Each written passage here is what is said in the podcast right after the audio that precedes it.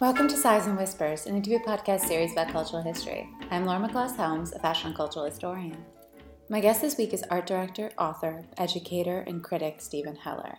An incredibly creative and prolific individual, Steven is the author, co author, or editor of over 200 books on graphic design, illustration, and political art.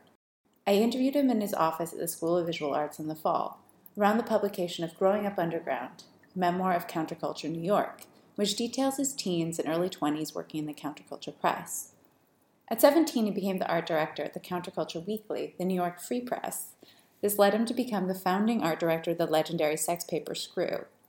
After he quit a few issues in, Steven helped found the New York Review of Sex to compete with Screw. Alongside the New York Review of Sex, he worked on many other counterculture publications, including the New East Village Other, Evergreen, and Rock. He even redesigned Andy Warhol's interview in 1971. He later returned to Screw before being poached at age 24 by the New York Times to be the art director of the op ed page. It is these early years that he documents in his non formal episodic memoir. From traumatic school experiences to finding healing in drawing comics, to the mentors who opened design history to him, to the all night paste up sessions at the East Village Other. Heavily illustrated with covers, layouts, and photos, it is as much a visual joy as a literary one.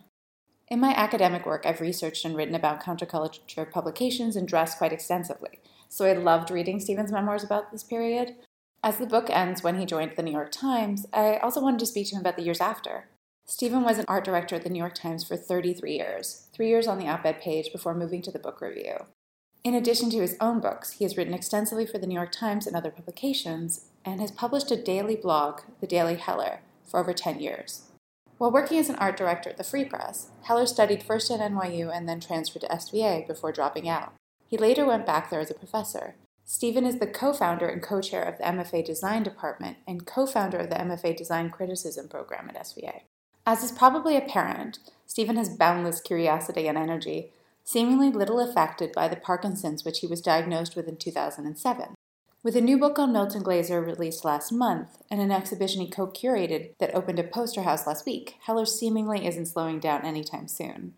We chat about his childhood in New York, counterculture publications and fashion, the actual process of designing and laying out an alternative paper, working for the New York Times, death and obituaries, teaching, and much more. Share with your friends, subscribe, and please write a review so that more people can find their way to this podcast. Enjoy. Thank you so much for agreeing to meet with me today and talk. My uh, pleasure. When I interview, you know, talk with people, I like to start at the beginning, find out about where they were raised, about their upbringing and heritage. So if you could talk a little bit about that. Well, I was brought up right around the corner from here, mm-hmm. which is uh, Second Avenue and Twenty Second Street. I grew up on 20th Street and Avenue C in Stuyvesant Town. And it was 1950, and Stuyvesant Town had been built for a couple of years, and it was open to World War II veterans. So it was kind of a, a, a staging ground for the new middle class. And uh, my folks were born in Brooklyn, immigrant parents, so I had at least early in my life, two grandparents, three grandparents, and one step grandfather. I went to school around here briefly, and uh, I lived around here later on in life after I got married the second time. So I consider myself a small town kid. Considering how big New York is, it's quite a small area. When you were growing up, I know, you know, in your book you talk about your family's origins and, you know, as Jews in Europe. When you were growing up in New York, was Jewish culture a major part of your upbringing or? No, not really. I mean, it was secularized. My grandfather was Orthodox, but not oppressively so. He do his prayers in the morning, and I, he worked in the garment district. I really didn't I knew he was working when he was when I was conscious enough to know him, but I didn't really know what he did. He was a cutter of fabrics, mm-hmm. but both grandparents, you know, kept the traditions, but didn't seem to force them down anybody's throat. on my grandmother's side, there was some loss in Europe in the Holocaust, including her father and mother. On my father's side, I think they were all here, and I don't even know when they came here. I checked the records at one time and I found their address in the Bronx when they first moved. And when, but they had had, had their kids by then, my uncle and my father. So it didn't really give me much to go on. And when did you start getting into art? Were you like, I mean, was it was it first like comic books, or were you interested in art in general, or? No, it was first comic books, like most kids. I did go to the Museum of Modern Art Saturday art classes, where I was a bit of a problem child. I go into it a little bit in the book, but I was restless and probably would have been diagnosed with ADHD. I kept getting thrown out of things. But I loved MoMA in those days. It wasn't as expanded as it is today. And I spent a lot of time in the surrealist room. I was very taken with Magritte and uh, Dali and uh, some of the other surrealists. It was fantasy, more or less so I always, even growing up, had a penchant for that kind of ultra realist fantasy. And when I went to the New York Times decades later as art director of the op ed page, uh, my predecessor had already started working with European illustrators that were seeped in surrealist symbology and allegory and metaphor, and so it was a perfect fit. Your parents obviously sent you to that Saturday school. Were they in, interested in the arts, or was it more just so. to get you out of the house or doing something? No, they just wanted to get me out of the house to do something. You know, I took judo classes, which I also got thrown out of. There were various extracurricular things. I mean, when I was very young, uh, I worked at a Democratic club on First Avenue over here, stuffing envelopes for Adlai Stevenson, who's running for president. I I did a lot of stuff on my own. Uh, at five, I was able to walk around the neighborhood by myself, which today just seems incomprehensible. But things were different in those days. Were you an only child? Yeah, still am. Yeah, I mean, what was it like growing up in New York in the 60s, the 50s and 60s? Well, it had that kind of rich color. I mean, the, the easiest way to define it is there's a scene in the beginning of North by Northwest where Cary Grant is leaving the Plaza Hotel, and there are all these colored taxi cabs outside. There, there weren't yellow cabs. And the colors green and red and blue and yellow and orange and uh, that's what New York felt like to me a melange of color. Stuyvesant Town was red brick, is red brick, and there was a lot of green space, so it was unusual because most of old New York was kind of grungy color or grayish, but it was a you know, like it is today, very vibrant town, and there were lots of neighborhoods with different ethnicities. And I didn't feel like I was in a special place, but I always would think, gee, I'm, I'm glad I don't live on a farm, or I'm glad I don't live in the suburbs. Or I, I was appreciative of being here and I couldn't see leaving, and I haven't left. Ever at all? Well, I moved to Sweden for a short period of time where I was kind of radicalized. Mm-hmm. And I have a house in the country, but the longest time I ever spent there was during the pandemic, three or four months. Mm-hmm. Yeah, in your book, you talk about that trip to Sweden and was that your first experience with the counterculture, or were you aware of it beforehand? No, I was not aware of it beforehand. It was the first time I you know, I had seen the Beatles on TV, but I didn't know there was a culture connected to it. Mm.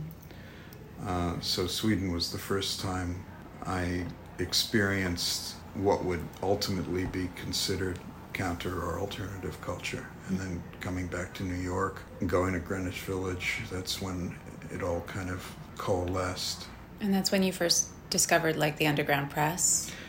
Yeah, around that moment, I was the first time I, I became aware that there were issues. You know, I remember seeing on 14th Street there was a Woolworths when I was maybe 11 or 12, and I saw pickets in front of the Woolworths, and it was a civil rights sit in. And I didn't really understand what it was all about. My father explained civil rights to me. He wasn't an activist by any stretch. I saw that there were things going on that were not right.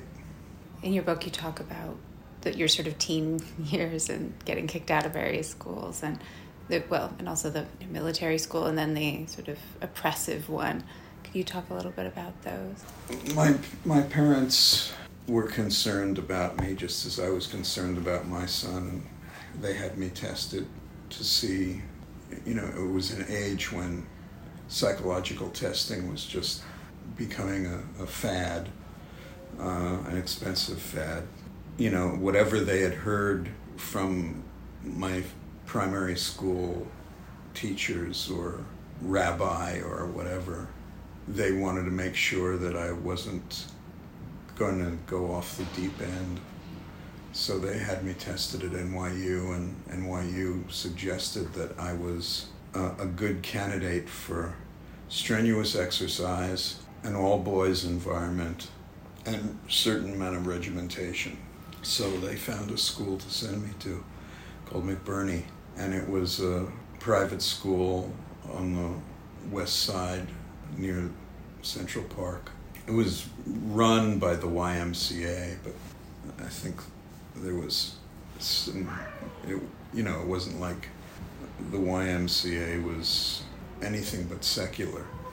Going there for the first year, I really liked it. I liked the regimentation. I liked the uh, the idea that we wore uniforms and we could compete in sports.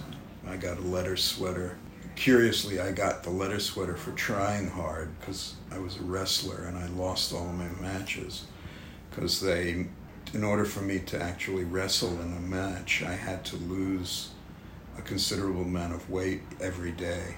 So I'd go into the YMCA steam room and exercise, and so I'd lose five pounds which meant I had no strength left. So they really gave me the award for being a good sport. In fact, the guy who presented the award to me, because I, I, for some reason, I was pissed at my father and I didn't want him to come to the awards ceremony.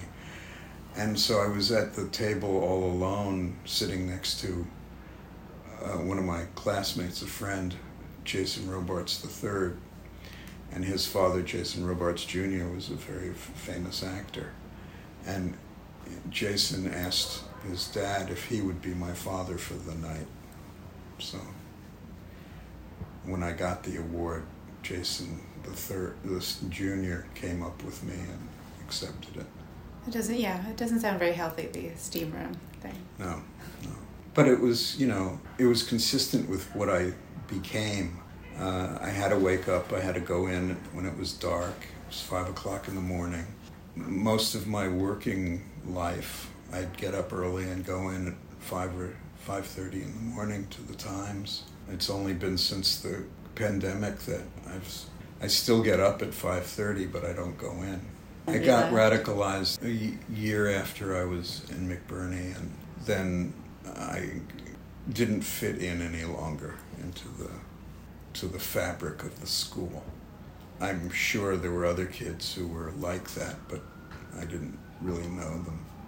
We had a dean of discipline, and one of his tasks was to make sure everybody conformed to the dress code, and that included hair, and it had to be a certain length, and I started growing mine long. And uh, we had a run in about that, and he had my head shaved. So it was what I look like now, but then it wasn't appropriate, mm-hmm. and that kind of threw me for a loop and precipitated a lot of anger and a lot of reaction. And I became more rebellious and more problem ridden. My uncle, who was a Columbia professor and a very liberal person, convinced my parents that I should be sent to a, a, therapist and that it would be a good idea to get me out of the school. And they listened to him, and I did. That changed my attitude, it changed my life, and it got me more into the art side of things. And I started having aspirations to uh, be a famous artist. I couldn't be a rock star because I didn't, the piano lessons I got were a waste but it was a time when, since Stuyvesant Town is so close to the East Village, and the East Village became the hip, hippie capital of New York, just proximity to it got me, compelled me to be part of it. Had you always been drawing, or did you just start drawing around that time? Well, I'd always been drawing.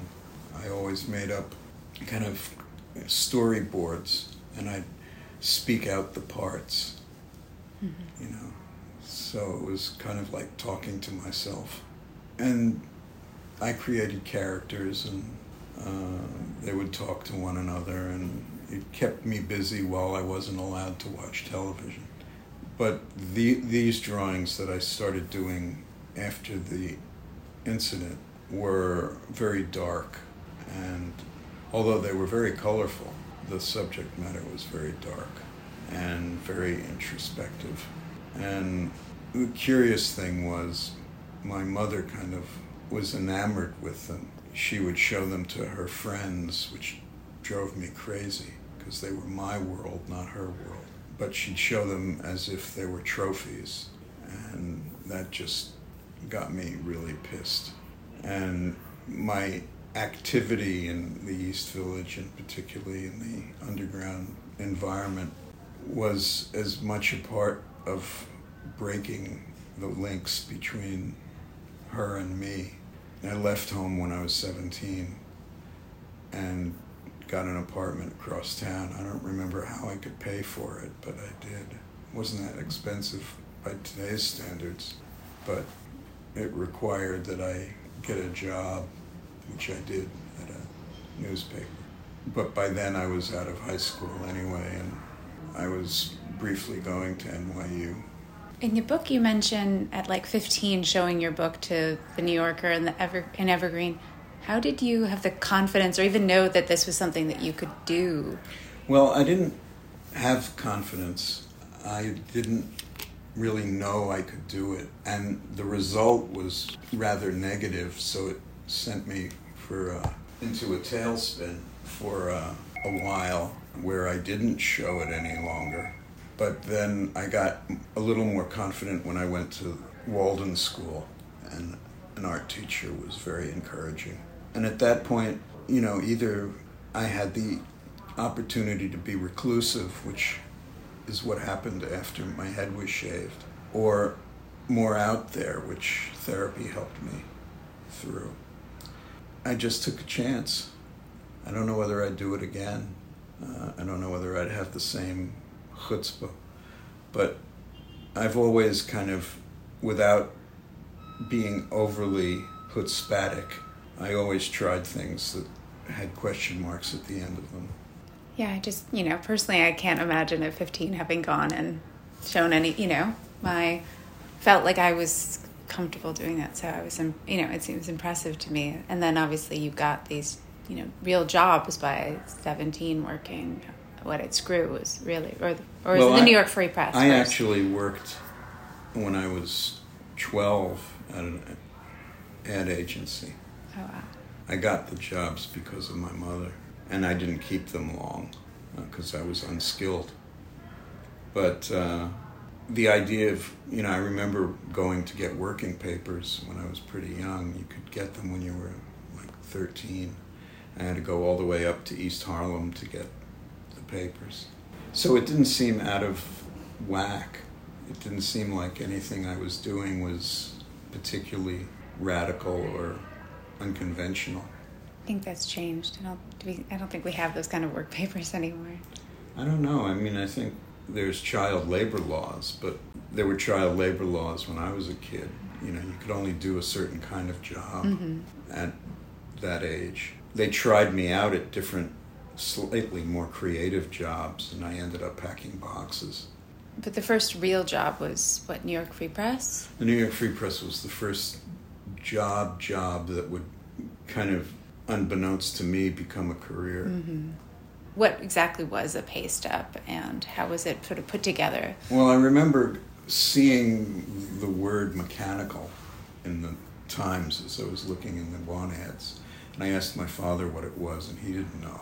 So I was surprised to learn when I showed up at the Free Press that what I was going to be doing was were mechanicals, and it was just pasting up using glue or wax, putting down columns of type, which I learned were galleys, and cutting out pictures and pasting them in, which I learned were called veloxes.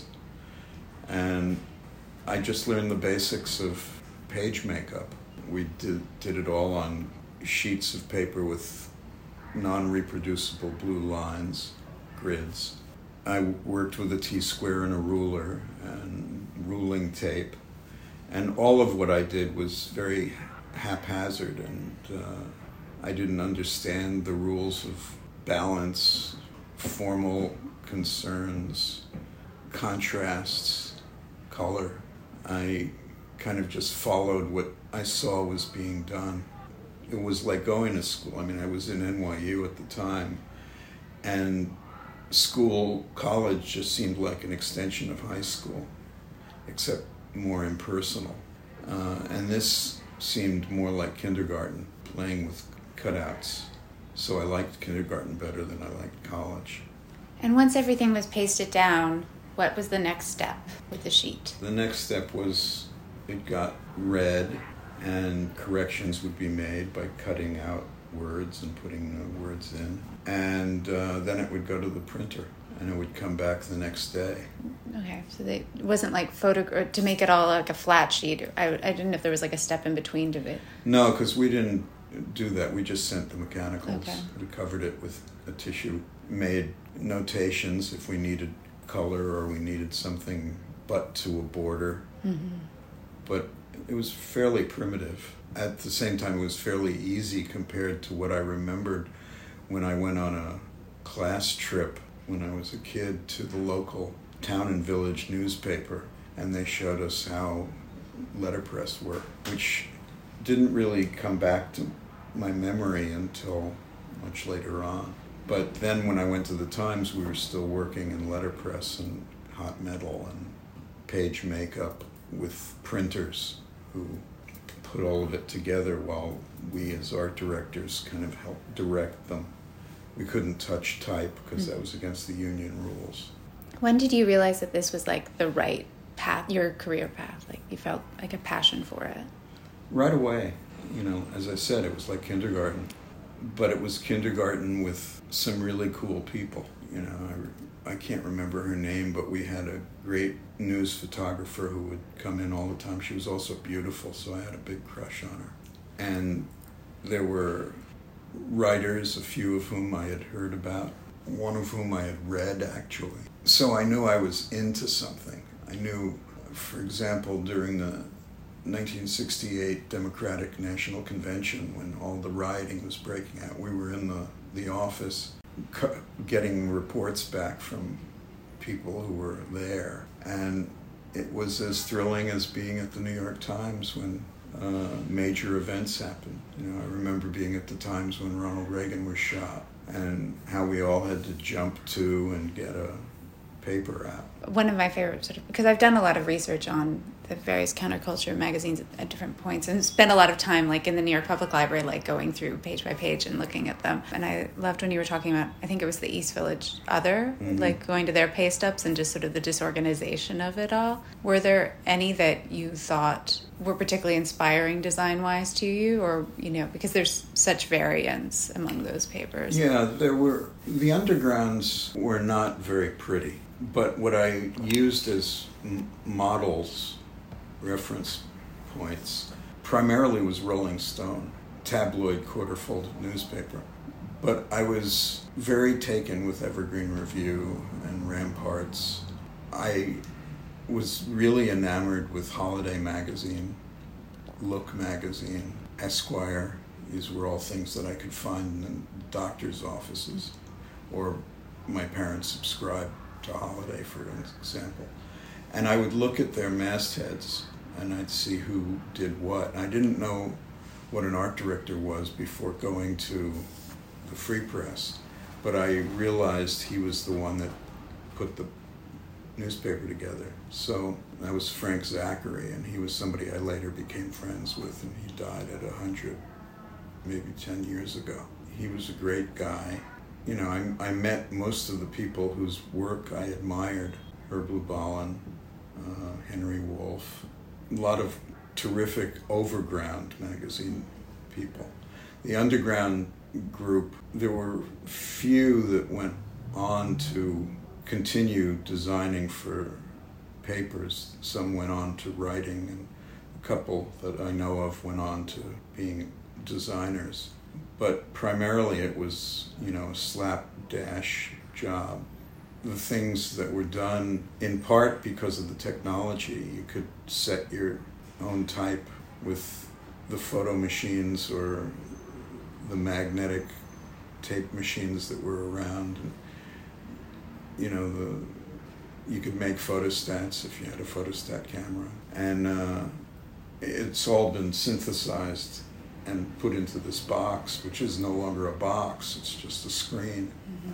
But that was a liberating time if you were doing this kind of thing. It seems like it was exciting to be in. It was exciting. It was also matter of fact because it's what I was doing. Mm-hmm. But somewhere in the Times morgue photo files, I found a photograph of me coming back from a just accidentally stumbled across it. And I was walking back from a session at East Village Other. I was in front of Gem's Spa, and I looked really ragged because you'd spend all night there, and sleep was not an option. How did you get involved with Al Goldstein and Screw magazine? Well, at the Free Press, he had walked in one day, as many people did, to pitch a story that he was writing. I didn't know anything about him. I just saw this heavyset guy walking in. And the next thing I knew was his story was accepted. It was about being an industrial spy for the Bendix Corporation, which had, I I'm not even sure I remember what the Bendix Corporation did, but I know it had something to do with the war effort. And he got to talking to our managing editor, who was also our typesetter, and my office was adjacent to that office. They had cooked up this idea to create an underground sex paper uh, that would not aestheticize sex the way Playboy and some of the men's magazines did. And it would be an antidote to the blood and guts sensationalist papers like the, the Globe or the World, uh, which were run by a guy named Myron Fass. And they basically just made up stories about murders and in gruesome detail, but they refused to do sex stories. And Goldstein, whatever his background was, which I later learned, felt that there was a certain hypocrisy there. And he had this instinct to want to change the way morals and mores were perceived, at least in New York. And, you know, he ended up being labeled a pornographer and a, a filthy pervert, but he was really a disturbed kid from the Bronx or Brooklyn whose father was a newspaper photographer, I think for the Post or the Mirror. He got messed up at some point during his life, but at the same time, he had a social conscience. And uh, when those conflicting forces come together, you never know what's going to happen. You become a stand up comic, and he was kind of a sit down comic. I got involved because I was there, mm. and Jim Buckley turned his head into the doorway where I was near where I was sitting and said, "You want to do this?" And I said, "Sure." So I just did it. We had all the materials at hand. We had the typesetting machine. We had the paste, the glue, the wax, the ruling tape. So I didn't know what I was doing, but I did it. And I did it for like three or four or five issues and then we had some tussle about something or other. It was the logo, and uh, I left. Originally, there was supposed to be a conglomeration of activities. The, the Free Press wasn't making any money. The publisher of the Free Press was a guy who wanted to make money.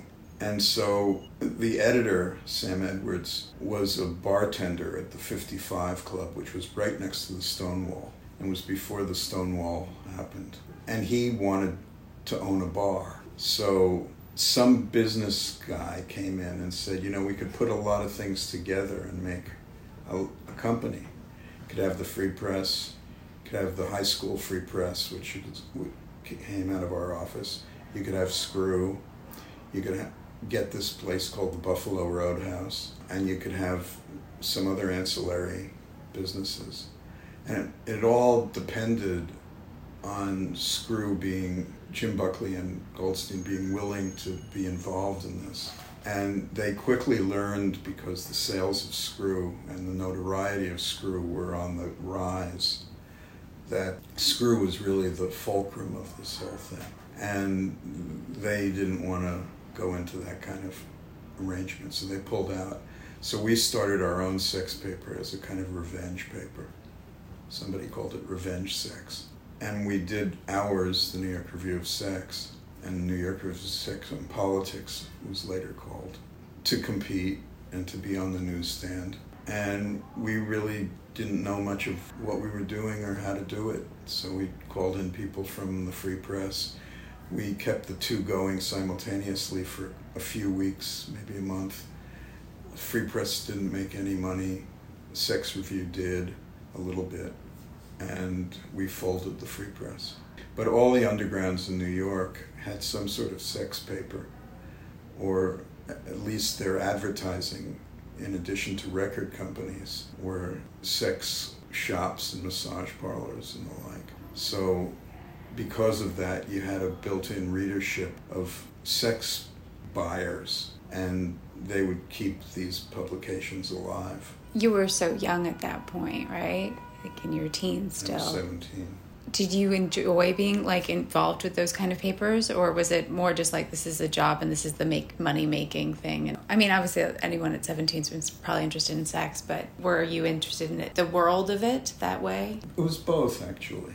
I mean, I used to love looking through Playboy. I'd get turned on in my adolescence, pubescence and so seeing pictures was a vicarious thrill, and actually putting them on a page was kind of fun. But it was also a publication, and I loved laying things out, and playing with cut up pieces of paper. So, uh, and at that point, I was trying to see if I could make myself do it better than I had done it previously. So it became an experimental uh, outlet for me. So I left kindergarten and I was in junior high school. You know, you continued in the underground press for what, like five years probably? It was from like 60, late 67 to 73.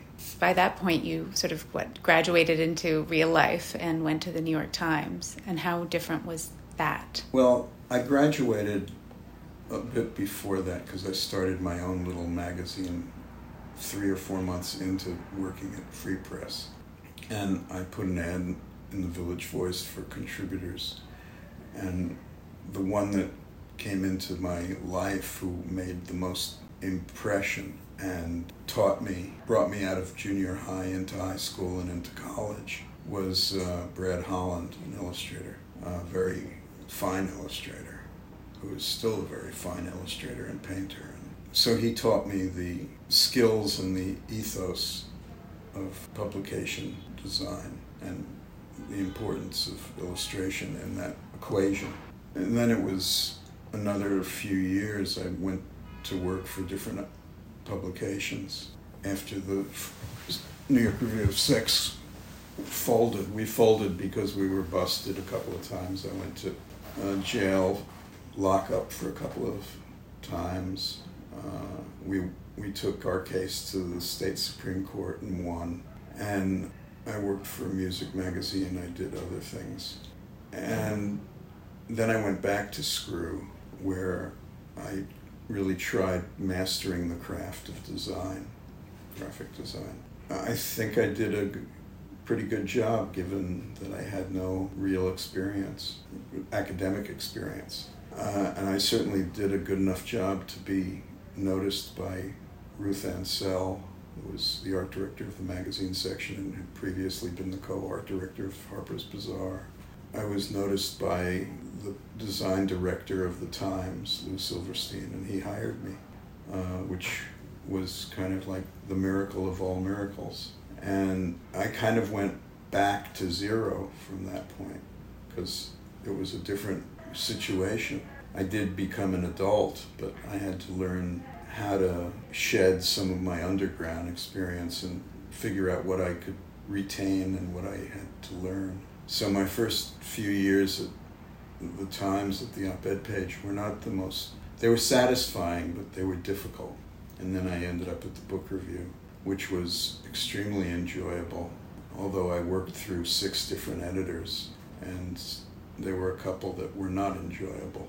Once you got to the Times, both the op ed and later the book review, were most of the works commissioned or were they or there, were they existing works? And how did you sort of decide what to choose? Well, everything was commissioned more or less. We, at the op ed page, we had a bank and we had regular contributors, maybe a f- few dozen, and they would bring in sketches or finished drawings. Brad was kind of top among them and they'd have their own content, they'd have their own rationale, and we would put them on a board. We'd make a plate of them and put the proof on a board, and we'd pair it up to articles so that there was no literal translation. Whereas with some of them, we just commissioned them, and there was a kind of more literal link.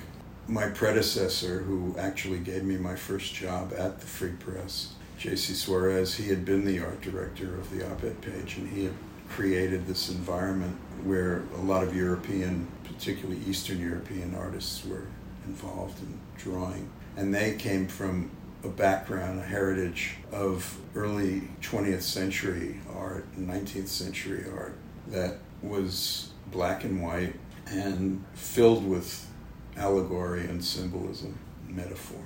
At that point, the editors of the op ed page were accustomed, unlike news editors, to seeing in art the associations rather than the literal illuminations. But for the book review, everything was commissioned. I couldn't pair a, a story on oil production with uh, a Brad Holland image of a dinosaur becoming coming out of a tank of gas when deciding who to commission, did you sort of read an article and then just immediately get the idea, or do you? How did you? How did you approach it? well, that? there were different ways. First of all, I, I wanted to have my own cast of characters. So every morning around 7 o'clock, I would have appointments with people who uh, showed me their portfolios. I'd give them a maximum of 10 minutes, and if I felt that they were right for us, uh, I'd give them an assignment, usually a letter to the editor to illustrate. And if they came back and it was a great piece, uh, I'd use them again. And if it didn't work, I'd give them one more chance.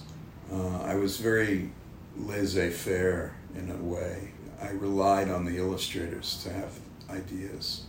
When I introduced my own ideas, I always felt they were very stiff. And if I did introduce my own ideas, I would give them to illustrators who could loosen them up.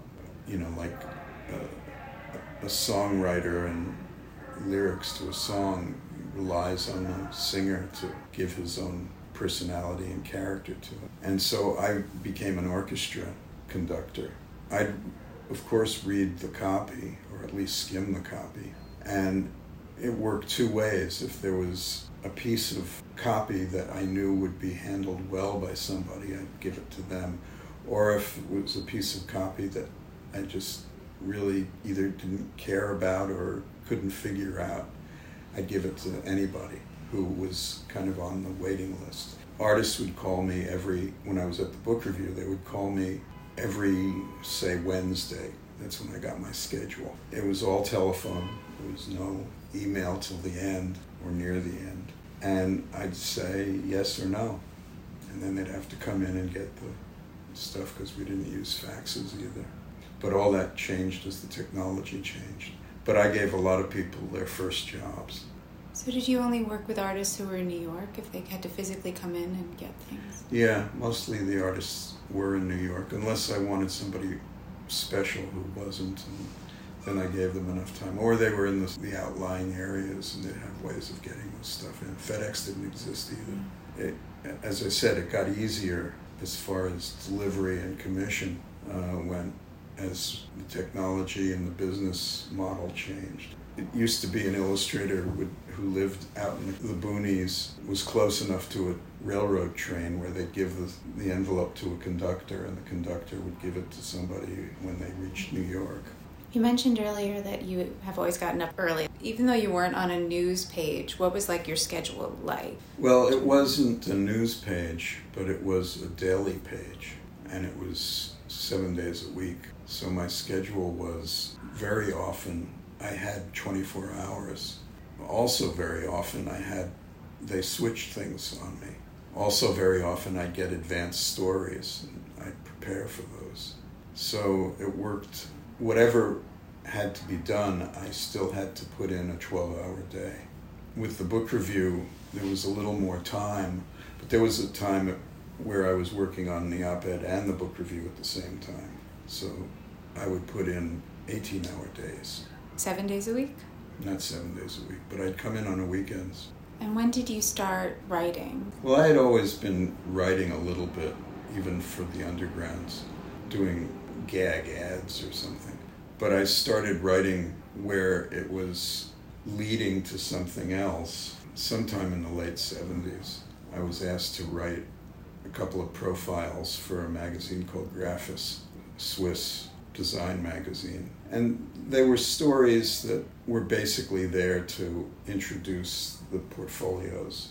Then at some point, I decided I wanted to do my own book. And the first book I did was called Artist Christmas Cards. And I collected these Christmas cards from all these different artists, living and dead. And uh, I had to write an introduction. So that was the first time I was put together with an editor. And the next book I did for this publisher was called Man Bites Man. And I had to do profiles of 20 different satiric artists. Tom Wolfe did the introduction for that book. That was in the days when I figured, what do I got to lose? I'll get his number, I'll call him, and I'll ask him. He was quite happy to do it.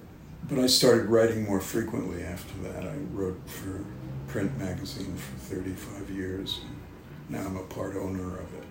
The Times, at a certain point, started giving me these short reviews to do, which were initialed, they weren't bylined. And then I kind of graduated to bylined pieces. And at a certain point, I started writing obituaries for the Times, were all byline pieces. And because I was doing that, different sections would come to me when they had design stories to be written. I did that, and I worked for all sorts of magazines and ended up just doing thousands of pieces. Was it Brad Holland who got you sort of interested in the history of design? More or less. He was showing me all of these Weimar artists, and he also had a much broader scope than that. But the Weimar artists appealed to me because it was very political. Mm-hmm. And, you know, I was interested in political art and satire. And another thing I did when I was on the op ed page was I would go to galleries every Saturday and look for artists who were not illustrators mm-hmm. who would work in the, the op ed page. And it was not actually the most efficient way of getting illustrators, but I got some interesting artists, including Claes Oldenburg. And Did you ever use older art, like pre existing older art? Well, that's what was done on the book review prior to. J.C. Suarez was also art director of the book review mm-hmm. before me. And the routine at the book review was there was a photo editor, and that photo editor would pick artwork from art books mm. and match them to stories. And that just seemed old fashioned. So I didn't do it. Eventually, on the op ed page, there were certain artists like Francisco Goya whose images worked perfectly with a particular theme, so I would take that. But they had to be images that were that worked well printed on a newsprint page, so that they they actually looked like an op-ed piece of art. And when did you start teaching? I started right after I was thrown out of the school. From NYU, I came to SVA to avoid the draft. I got thrown out for not going to classes, and then I was hired I proposed a class on newspaper design, and I was hired to do that. And that's around the time I got the Times job, so I left teaching. Then I came back a couple of years later because Marshall Arisman, who passed away this spring, and who was the one who threw me out, uh, was starting a graduate program in illustration and asked me to teach the history of illustration. Did you enjoy teaching? Do you enjoy teaching? Well, I enjoyed lecturing.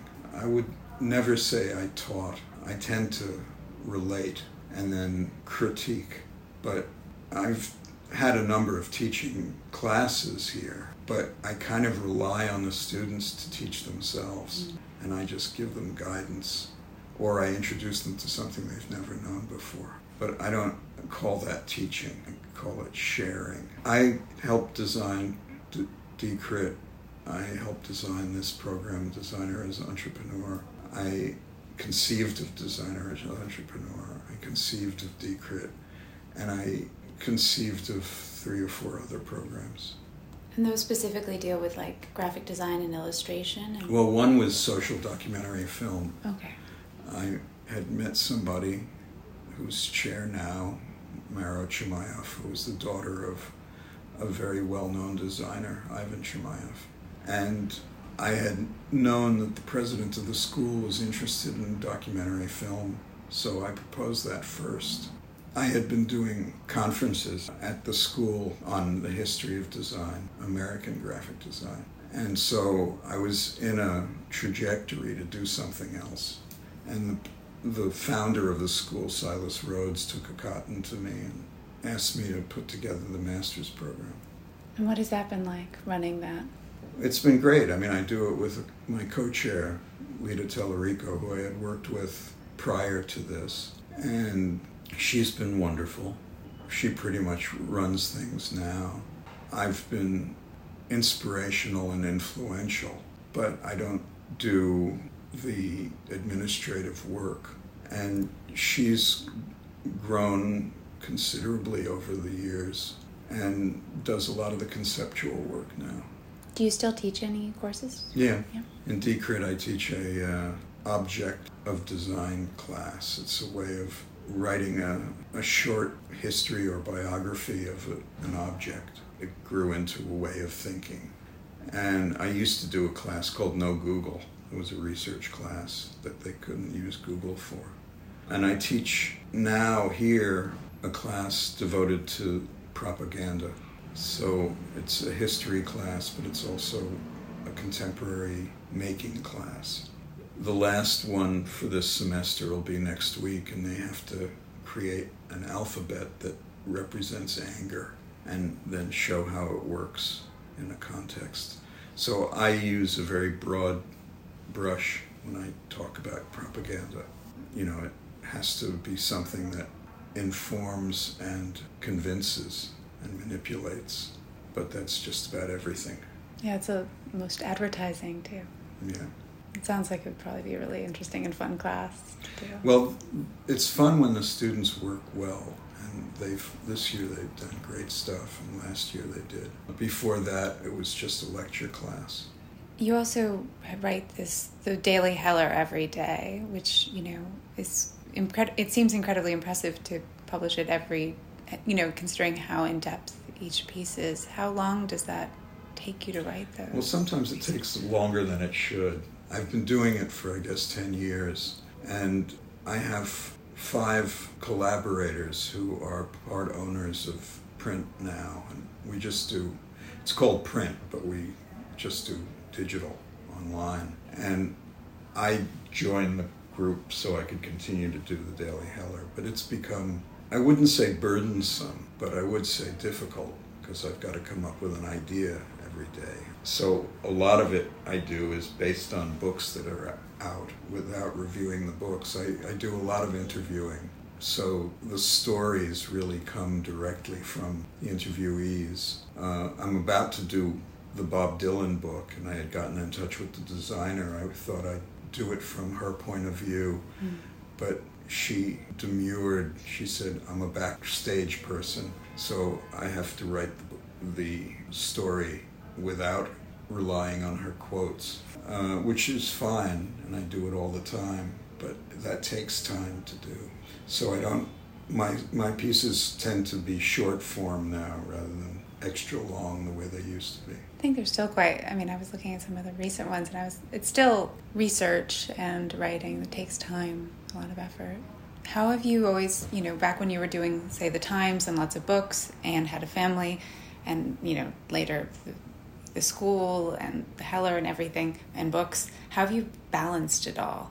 Made time for everything? I just had the energy. I don't have it anymore. It was just, you know, my addiction.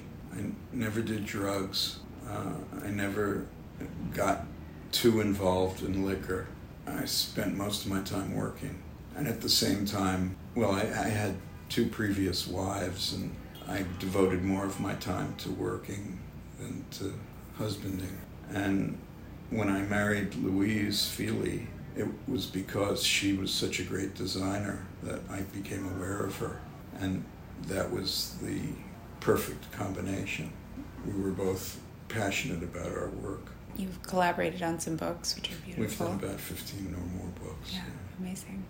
So I know you were diagnosed with Parkinson's like, what, 10 or 11 years ago? Something. How has that affected your work and your creativity and well it's an annoyance. It's also an excuse for not doing as much. But as my two parkinson's doctors have said you're going to die from something else. I just don't want to get into a state where i'm vegetating. And i haven't. I mean it's been slow moving and the drugs seem to work. And there was a point where i was you know, fielding phone calls from people who were being diagnosed with it became the disease of the moment. And it's very different disease than for each person. So I figure I got off lucky. I mean, right now my legs are have nerve problems, so it's hard to walk without pain. But that has nothing to do with the Parkinson's. It's just the warranty wears off. And uh, I had a PD exam yesterday, the quarterly exam, and uh, I had flying colors. And I'm used by the doctor who it's a teaching hospital, Columbia Pres, and uh, I'm always the model patient. But part of it is I set myself up for an early morning appointment where I'm in best the best shape and I take the drugs right before, so I don't uh, show too many so- symptoms. Did it change the way you look at the world in any way? No. no. It made me feel like everybody's got something, and how you deal with it cannot be judged because everybody has a different response to severity and inconvenience and fear, and uh, that's about it. I mean, I don't look at it as I have only so much more time. Uh, I've just just the other day I was talking to a friend of mine who's a very well-known cartoonist, and he's about ready to go, and it was just so sad to talk to him on the phone, where he was kind of like giving his last testament, and you know he may not depart for months or it could be days. And he's totally conscious and totally aware and it's sad. And i have to feel lucky that it's not me. But when marshall died unexpectedly or suddenly that really hit me hard and it's still with me because he he's not my best friend but he's my closest friend here. And you know i've known him through three wives mine. You know, I wouldn't be in the school if not for him. He was just an amazing kind of person. So, this kind of limited period we have on earth is getting to me. What's it been like writing the obituaries for so many people that you knew? Well, most of them were fine because I wanted to get their stories told and on the record. And the first one was Paul Rand, and I had subsequently done a professional biography of him. So those, those were fine. And then right after Paul was a friend of mine who was my age, and within two weeks of that, another one who was my age, maybe a little younger, passed away. And that was kind of a shocker. But then most of the time it was people I knew who I knew their work, I didn't necessarily know them until Dugald Stermer died. He in the book is my second mentor. And that was tough because, first of all, I had to sell him to the obit desk, and they allowed me to do it. If it was today and I was there and it happened, oh, if, if it was today, I wouldn't be able to get him in. I would call up and, as I still do, and say so and so has passed away, and you know maybe one out of every three they'll do. But I, I'm not doing them anymore. Uh, and the excuse I use is that it got too close. But the reality is, you know, I think they wanted to keep it on the desk. And I had a very good editor uh, when I was doing them, so they conformed to Time's style. And, uh, you know, things change at one point I looked on your website and I scrolled down and there was like a list of the obituaries, I think some of the older ones you've done, but I recognized some of the names from the book like J.C. Suarez. I can imagine it would feel, you know, people you've worked with and interacted with it feel. Well, if, it was kind of a gift to be able to do them. Mm-hmm. And I was immortal at the time, so my own mortality didn't come to play. But after a certain amount of years, it, you know, I'm not a reporter and I'm not a desk editor. And so I look at it as very personal in some respects. I mean, I would also get people I'd never heard of before, and I'd have to do the research, and I'd be kind of embarrassed that I hadn't heard of them after doing the research. Or the desk would call me and they'd say, Is so and so passed away? Should we do this person? And I'd have to be the judge. So I would call two or three other people if I didn't know who they were and see if these people knew them. But now the people that I called are in their 90s and it's just weird. Mm-hmm. How did you decide to do the memoir and also why did why is it just sort of the early years of your career? Well, I don't have many stories to tell about the later years, at least not that I'm conscious of. The, those 10 years, you know, John Reed's book was 10 Days That Shook the World. I have coined this as 10 years that shook my life. The stories that I tell from that period of time, whether embellished or not, seem to be more exciting to people who listen to them and more exciting for me to tell. So I had been writing pieces that kind of took incidents. I saw that they could be tied together, and I always wanted to write something that was memoirish and got afraid of doing it by reading really terrific memoirs.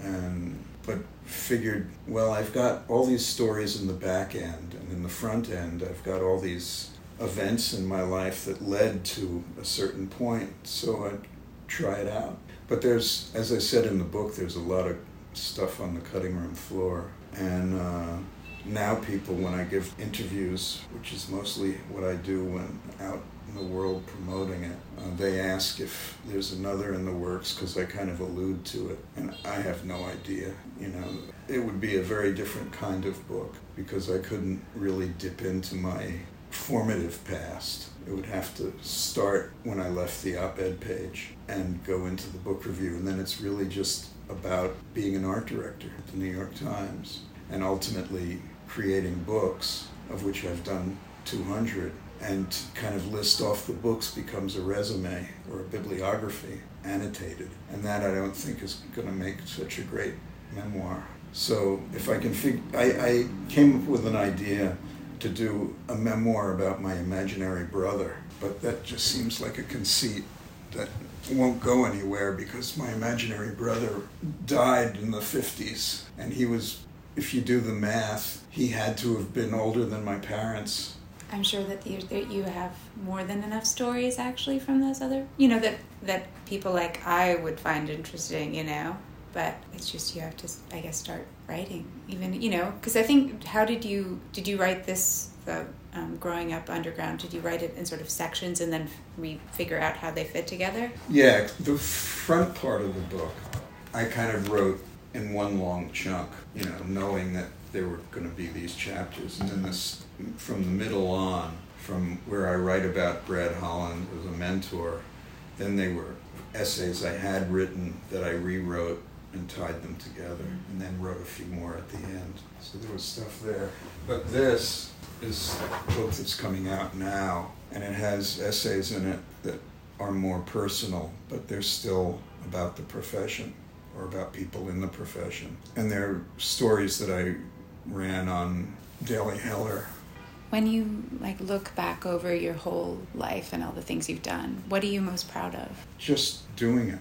You know, that Somebody sent me a bunch of questions to answer yesterday, and they said, What are you most proud of? And the only answer I could, you know, each time a book comes out, I'm proud that it's done, or I'm disappointed, depending on the book. But I'm just proud that I managed to do it with what I consider limited skills.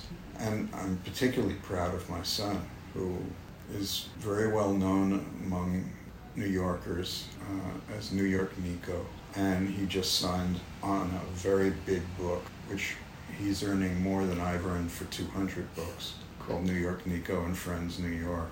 He's done very well for himself helping people, you know, doing crowdfunding during COVID, doing Instagram things. You know, his Instagram for him is what the Underground Press was for me. I didn't realize he was your son, but yeah. So you know who he is. Yeah, that makes sense. I mean, he does wonderful things for, you know, supporting the community and people out, you know, everyone out in New York. Yeah, cool. so he's a major project. And, you know, he could have turned out any which way. He has some of my anxiety and he has a lot of his mom in him, but he has his own way of doing things and his own abilities. I mean, he's much more out there than I ever was. I mean, it sounds like you were also to put yourself forward the way you did to get on the staff of these presses. You were also more out there than a lot of other people, you know. Well, I was out there in a time when people were out there. I do have a book, a book of essays that you might be interested in. When was this one done? It was done right before the pandemic, and it's set up to be a classroom mm-hmm. book, but it's not. It's just another excuse for another collection of essays. And I've done about six collections of essays or more. What's next? Well, I have a book coming out in the fall on that I did with Seymour Chwast on hell. It's been published already in Europe, mm. but Princeton is going to do it in the U.S. in uh, English. There's a book that's coming out in March that I did with a couple of other people on Milton Glaser called pop. It's his period of where he kind of interfaces with pop art and pop culture. And so it's like 65 to, or 60 to 70, mm. 60 to 80. It's 20 years of stuff. And then um, this thing is coming out soon. It's a facsimile of a catalog book that was done by Ladislav Sutnar, who was a great graphic designer. And this is one of his masterpieces. And then I had a couple of ideas for something and see where they go. But I, I've cut back on the amount of work I do because it's just too stressful. You know, over the years, obviously, I've come across your books many times, you know, from quite a young age, and then at some point realized that they were all you, you know? So, are you a designer? No, I mean, I'm a historian and I did my degrees in fashion history, mm-hmm. but I'm just really interested in all of the arts, I guess, you know, and really interested in graphic design. And I think I'm just one of those people who's sort of voracious collector of information, and I've always collected magazines and books. And are you from New York? I was born here, yeah, but I grew up in London. Did you ever go to that magazine store on 12th Street? Gallagher's? Gallagher's. Yeah, amazing place. I ran into them originally. They did a flea, it wasn't a flea market, I guess it was, but it was a paper show in St. Xavier's Church, and we lived right down the block. And then they opened their store, and just, you know, every fashionista in the world would go there. I wish that was still around, but um, yeah, now I just sort of obsessively search eBay and flea markets and everywhere. Yeah, since it's all gone online, I've lost it all. I mean, the stuff that's in this room came from a, an apartment that I used to own, not own, rented, uh, that was full of my stuff. And I got rid of 50% of it at sales. We set up shop at SVA for three different weekends. And the rest of it I gave away. And I still have tons of material, but I don't know where anything is anymore. All of the sort of counterculture papers that are in your book are those from your most of them from your own collection? Those are all from my own. I saved them. I should have saved more, but I gave them to collectors or historians over the years.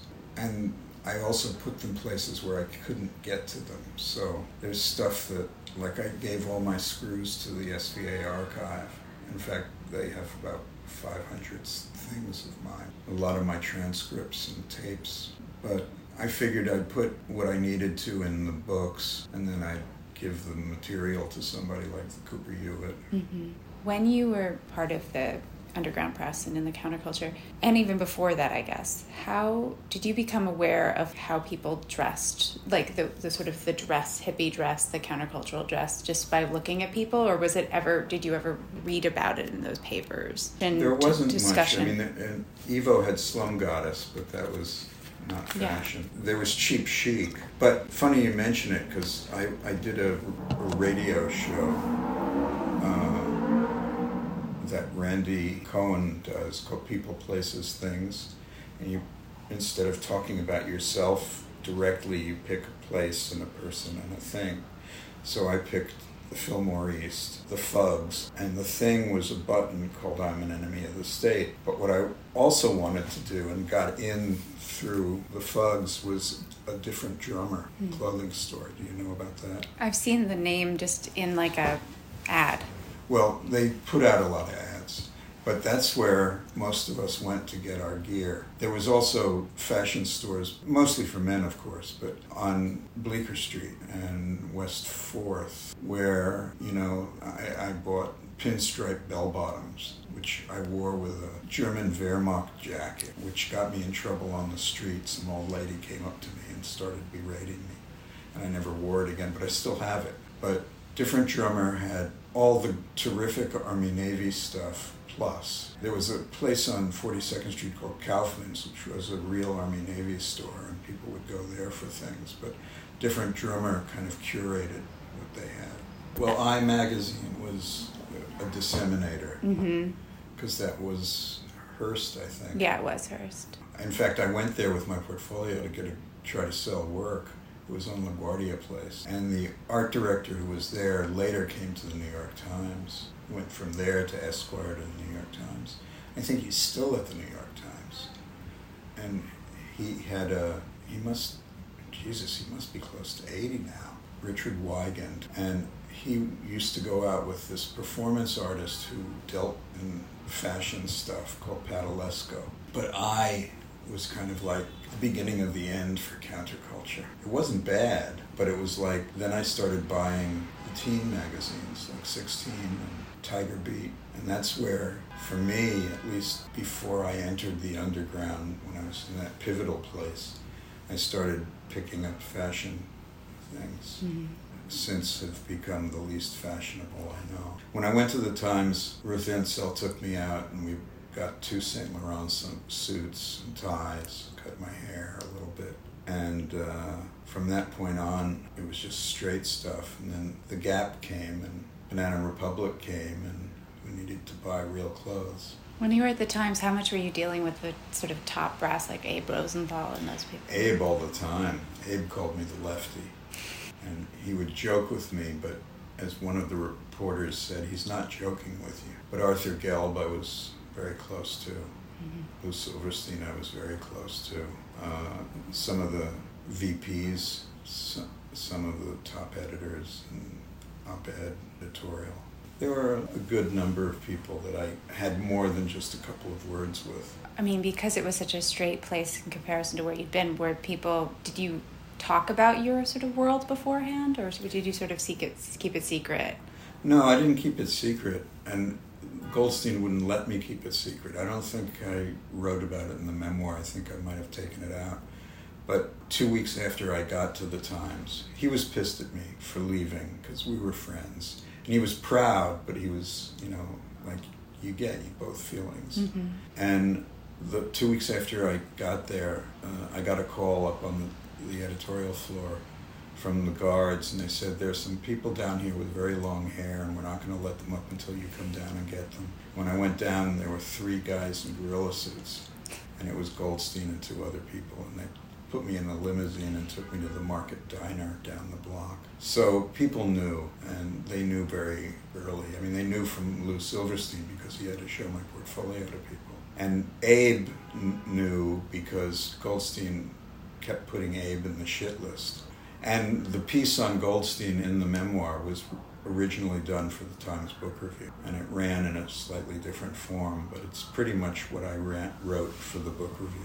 Yeah, you mentioned in the in that that he deserves a much better biography, and I agree. Well, I got an email yesterday from an amazing source who's a friend of mine who's been at the Times for I guess 15 years now, maybe more, who just is kind of like Zelig.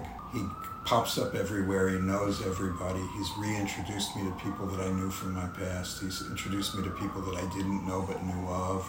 His name's Jeff Roth, and he runs the morgue. So if you ever saw the movie about the uh, the obits, mm-hmm. he's in it. He's one of the main talking heads. And um, so he, we were together. I did this interview, live interview for a podcast to come out for Reason magazine, and he came and he was telling me that he was going to have dinner with Gay Talese. Well, Gay Talese used to hang out at Screw when he was doing one of his books. And in fact, when he did his book on Joe Bonanno, we interviewed him for Mobster Times. And so I said, you know, Gay's not going to remember me because Jeff said I'm going to show him the book. And he sent me an email yesterday saying, oh yeah, the great Steve Heller, I remember him from Screw. And there were so many great people at Screw, including Al Goldstein, who was, uh, you know, whatever, a, a real mensch, you know, somebody who was important to the culture. I loved seeing all the the covers and you know the various pages you included in your book. It's beautifully printed um, in your memoir, especially the rock covers. I hadn't seen those. those were fun to see. Yeah, I always thought all of that stuff was crappy, and then people started saying, "Oh, it's amazing." It's blah blah blah blah blah. I mean, it's amazing how self-perception can vary uh, from reality and the other thing that has surprised me is, uh, like, I got a, I haven't gotten big reviews, which is disappointing, but not depressingly so. I didn't expect it. But I didn't expect this review, short review, but nice one in Curbed, and it talks about how funny it is. And everybody I talk to says, at least for the first half, they laughed out loud. And I don't see it as funny. I see it as snide and snarky because I, I am good at quips but I've never real I've I quip in a sentence and then I get serious because I figure I shouldn't quit too much. And so it surprised me that that's a response that people had. Thank you so much for all of this. Well, thank you for doing it. It's been wonderful. Thanks again for listening to this conversation with Steven Heller. On the website, I've put together a slideshow of images of Steven's work and a short bio.